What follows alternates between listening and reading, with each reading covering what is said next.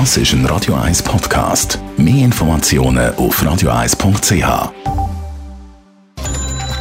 Netto.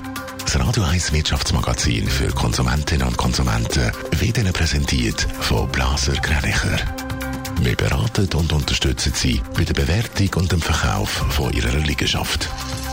blasergreinicher.ch Adrian Sutter.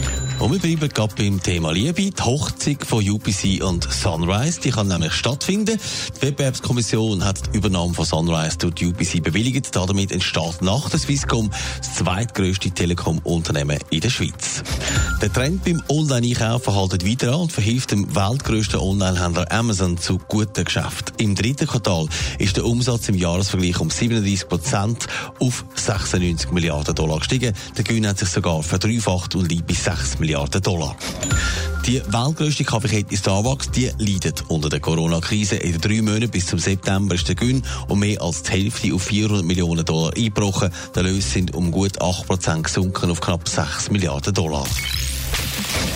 Der eine oder andere hat im Moment nicht so Lust auf Restaurant, aber einen guten Tropfen will man doch äh, nicht darauf verzichten. Adrian Sutter, es wird heimgestellt, das wie noch nie. Ja, der Wein-Versandhandel, der läuft im Moment wie geschmiert. Zwei bis dreimal so viele Bestellungen mit dem Rebensaft werden im Moment verzeichnet.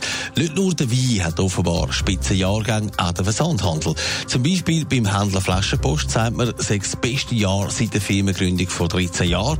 Die Verkäufe haben sich verdreifacht. Viele sagen im Moment die am Kochen und wollen dazu einen guten Wein trinken und das spüren sie, sagt der Geschäftsführer am Tagesanzeiger. Auch andere Firmen, wo man kann Wein heimstellen kann, reden vom besten Jahr. Die Zahlen sind regelrecht explodiert, vor allem ältere Leute sagen es, die sich Wein heimstellen lassen. Also eben Grund zur Freude bei den Weinhändlern in dem Fall? Nicht nur, nein, man macht sich natürlich auch grosse Sorgen um die Branche. Viele Weinhändler, die liefern ja vor allem auch Restaurant an und wenn es denen schlecht geht, dann merken auch sie das.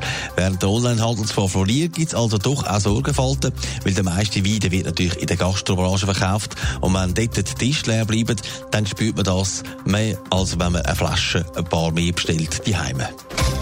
Netto, das Radio 1 Wirtschaftsmagazin für Konsumentinnen und Konsumenten.